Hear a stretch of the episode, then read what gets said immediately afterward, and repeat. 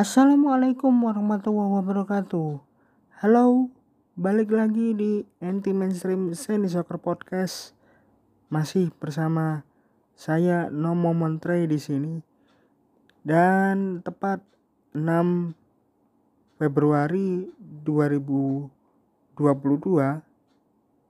kita akan menyajikan satu materi khusus karena di tanggal ini ada sebuah momen besar yang menyedihkan untuk sepak bola dunia. Tragedi München.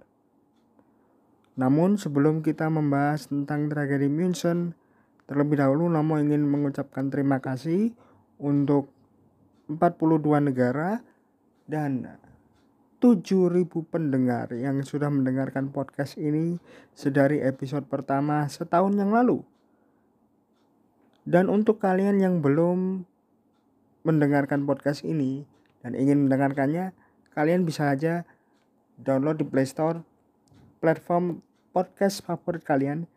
Kemudian cari di kolom pencarian Sandy Soccer Podcast.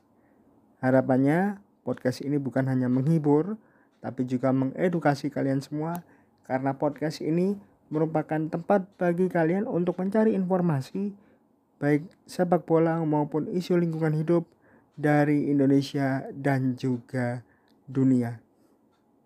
Tanpa berlama-lama lagi, segera kita mulai materi khusus mengenang tragedi München.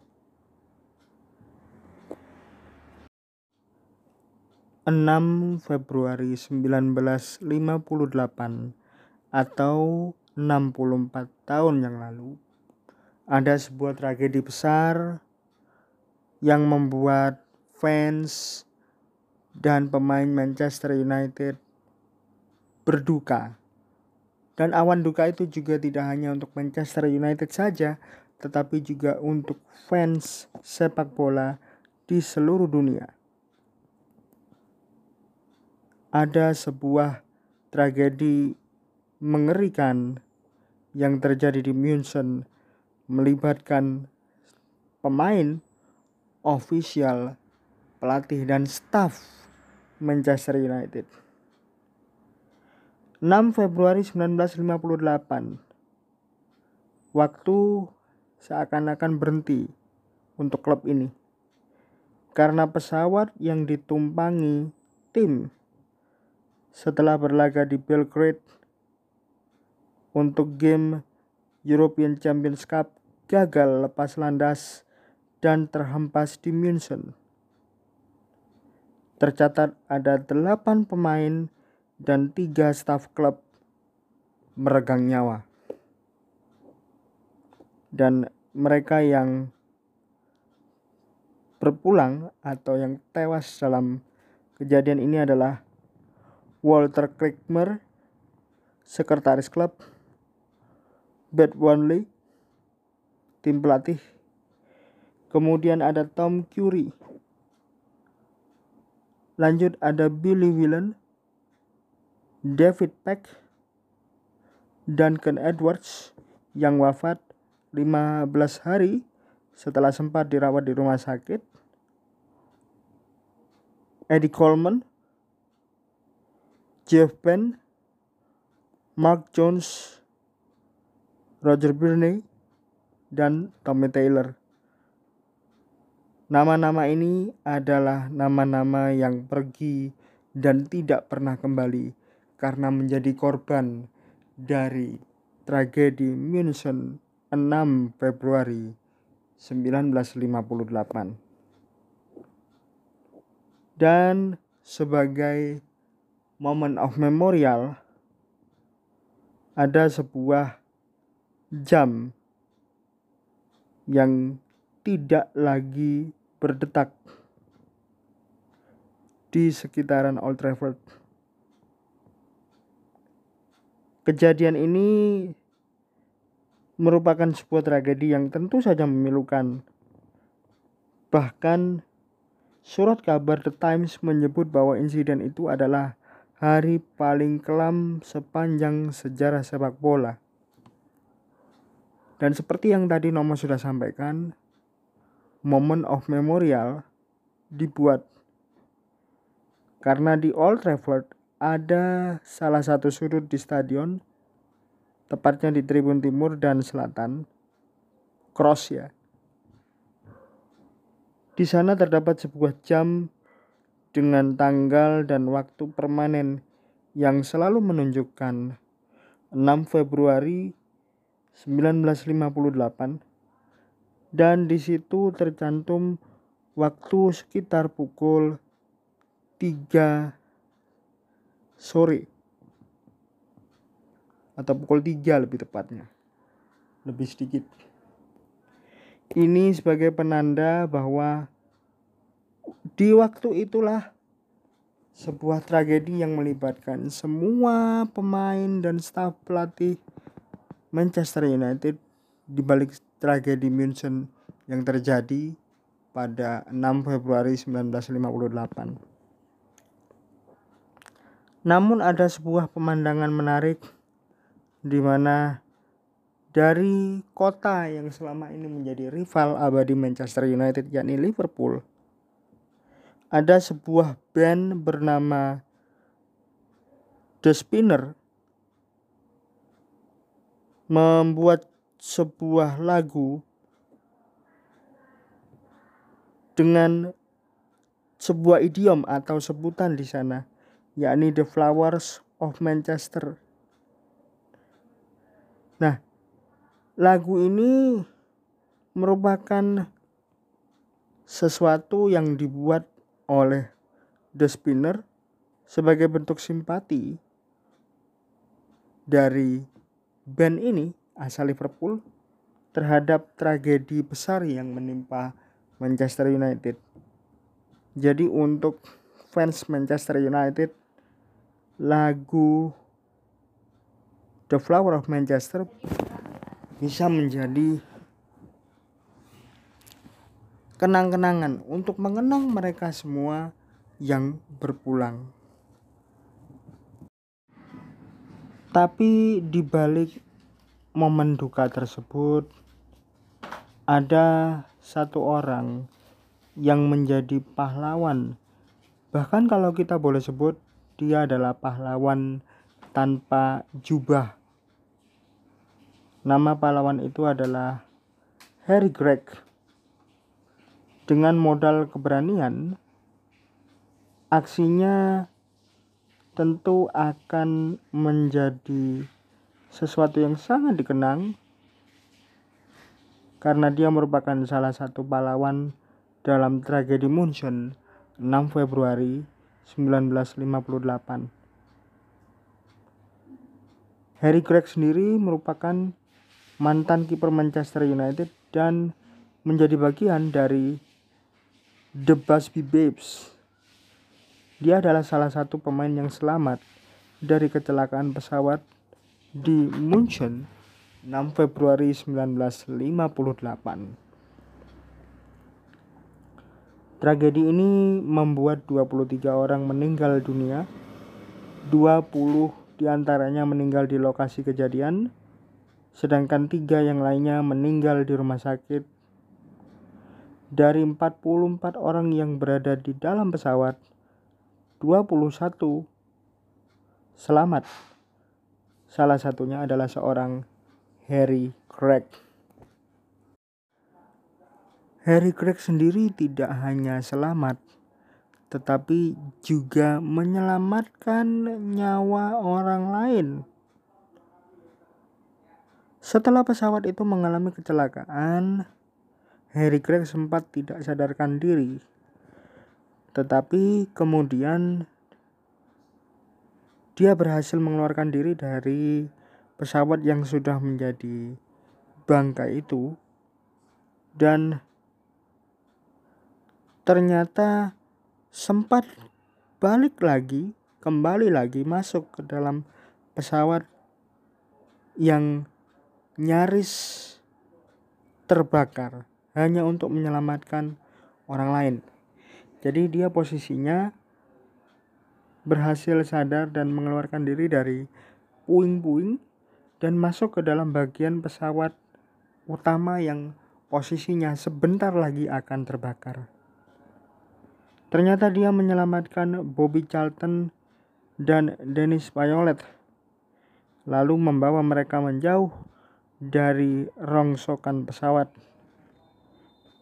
Dia kemudian kembali lagi dan menyelamatkan seorang Jackie Blanchflower. Tapi dia menemukan Blanchflower dengan bagian bawah lengan kanan yang posisinya nyaris putus. Dan karena momen inilah Blanchflower terpaksa pensiun dari dunia sepak bola. Bobby Charlton tersadar tidak lama kemudian.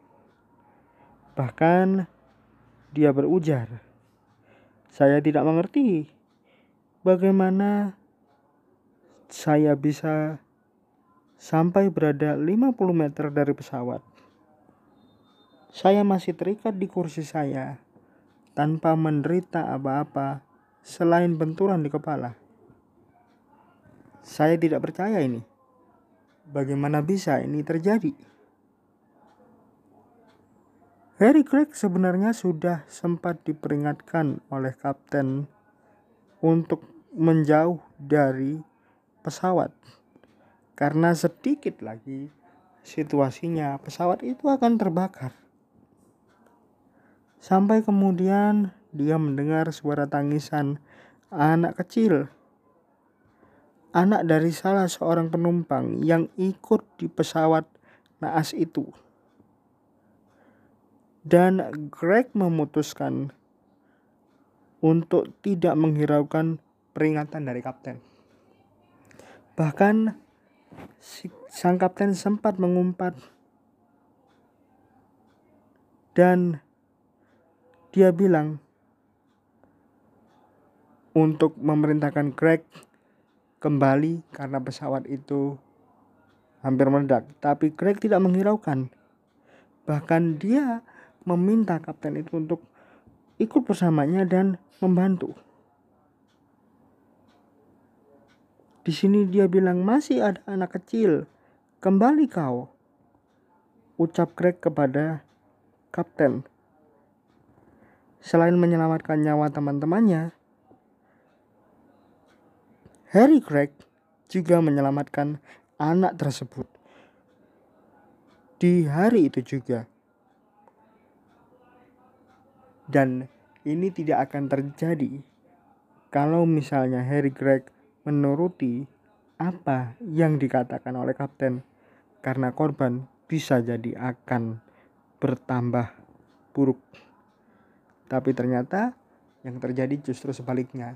Dan ini membuat beberapa korban yang masih hidup dan selamat masih punya harapan karena ada penumpang lain yang juga ditemukan dalam keadaan serupa seperti mereka. Selamat dan dirawat.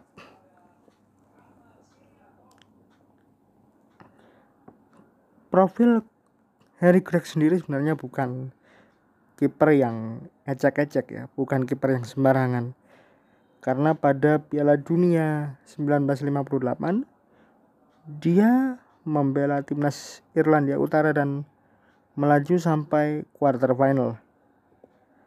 Akhirnya dia masuk ke dalam tim All-Star dan dinobatkan sebagai kiper terbaik di turnamen tersebut. Greg sendiri akhirnya tutup usia pada 16 Februari 2020. Dia wafat meninggal dunia setelah mengalami sakit berminggu-minggu dan meninggal pada usia 87 tahun dalam hal ini Manchester United tentu amat sangat kehilangan salah satu sosok terpenting dalam sejarah tim. Selain Manchester United, ada setidaknya dua klub lainnya yang pernah tercatat mengalami tragedi serupa, yakni Chapecoense klub asal Brasil yang seluruh skuadnya tewas hampir ya hampir karena ada beberapa yang selamat. Ketika itu momen kecelakaan terjadi pada 28 November 2016 sebuah pesawat Lamia Flight dengan nomor registrasi 2933 mengalami kecelakaan tim Chapecoense hampir skuadnya menjadi korban Total ada 77 korban meninggal secara manifest pesawat. Saat pesawat itu membawa tim ini dari Santa de la Cruz de la Sierra Bolivia menuju Medellin, Kolombia.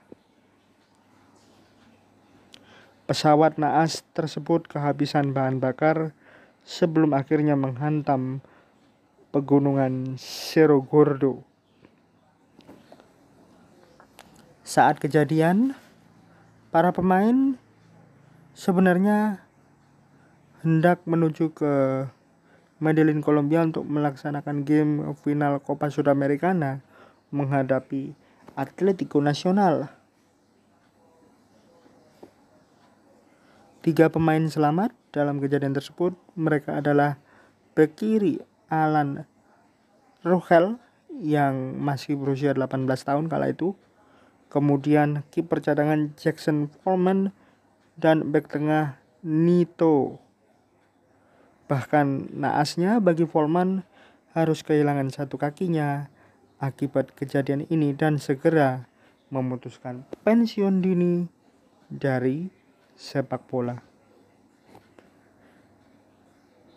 Selain Chapecoense, satu tragedi yang juga diingat dan dikenang oleh supporter sepak bola dunia adalah tragedi Superga di mana ini melibatkan klub asal Italia AC Torino. Pada tahun 1942 hingga 1949 tentulah menjadi era keemasan Torino. Dalam kurun waktu tersebut, tim asal kota Turin itu meraih lima gelar liga secara beruntun dan Torino juga yang menjadi tulang punggung timnas Italia karena setidaknya 10 pemain dari klub yang berjuluk Il Toro berada di skuad La Nazionale Gri Azzurri Italia. Namun dalam masa keemasan ini juga diwarnai sebuah tragedi pilu dan mengerikan karena pada 4 Mei 1949 pesawat Fiat G212 yang membawa skuad Torino menabrak dinding gereja Basilica of Superga yang berada di kota Turin. Saat itu, para pemain bersama sejumlah awak media baru saja kembali dari Lisbon usai menjalani laga friendly game menghadapi Benfica. Menurut laporan, tidak ada yang selamat dalam kejadian tersebut. Sebanyak 27 penumpang dan tiga awak kabin pesawat dinyatakan meninggal dunia. Dua hari setelah kejadian tersebut, Torino dinobatkan sebagai juara. Baik Torino maupun lawan-lawannya menurunkan pemain dengan usia muda di empat pertandingan yang tersisa. Jutaan warga turun ke jalanan kota Turin dan hari pemakaman para korban tragedi Superga menjadi hari paling mengharukan karena jasad mereka diiring diantarkan oleh fans setianya. Dan akibat kejadian ini, timnas Italia sempat trauma berpergian dengan posisi naik pesawat. Karena itu, Timnas Italia memutuskan bertolak ke Piala Dunia Brazil 1950 dengan menggunakan kapal laut. Itu merupakan tragedi kelam bagi sepak bola Italia dan juga Torino. Itu yang bisa saya sampaikan hari ini mengenai materi khusus mengenang tragedi München yang melibatkan anggota tim dan staf pelatih dari Manchester United pada tanggal 6 Februari 1958 dan juga dua tragedi besar lainnya yang melibatkan klub sepak bola di Liga Top Eropa yang berhubungan dengan pesawat terbang. Sebelum kita berpisah, Nomo kembali mengingatkan untuk jangan lupa me-follow akun media sosial Gibol Respect di Gibol Respect Facebook dan juga Instagram. Ejaannya adalah G I B O L R E S P E C T G I B O L R E S P E C T untuk mendapatkan info terbaru sepak bola dunia dan isu lingkungan hidup. Dan jangan lupa juga untuk follow Susana SBY 913 untuk mendapatkan konten-konten yang full senyum, full respect mengenai isu lingkungan hidup dan juga sepak bola. Untuk kali ini sekian. Terima kasih sudah mendengarkan. Happy anniversary podcast anti mainstream soccer yang pertama. Thank you. Assalamualaikum warahmatullahi wabarakatuh and see you in the next episode. Ciao.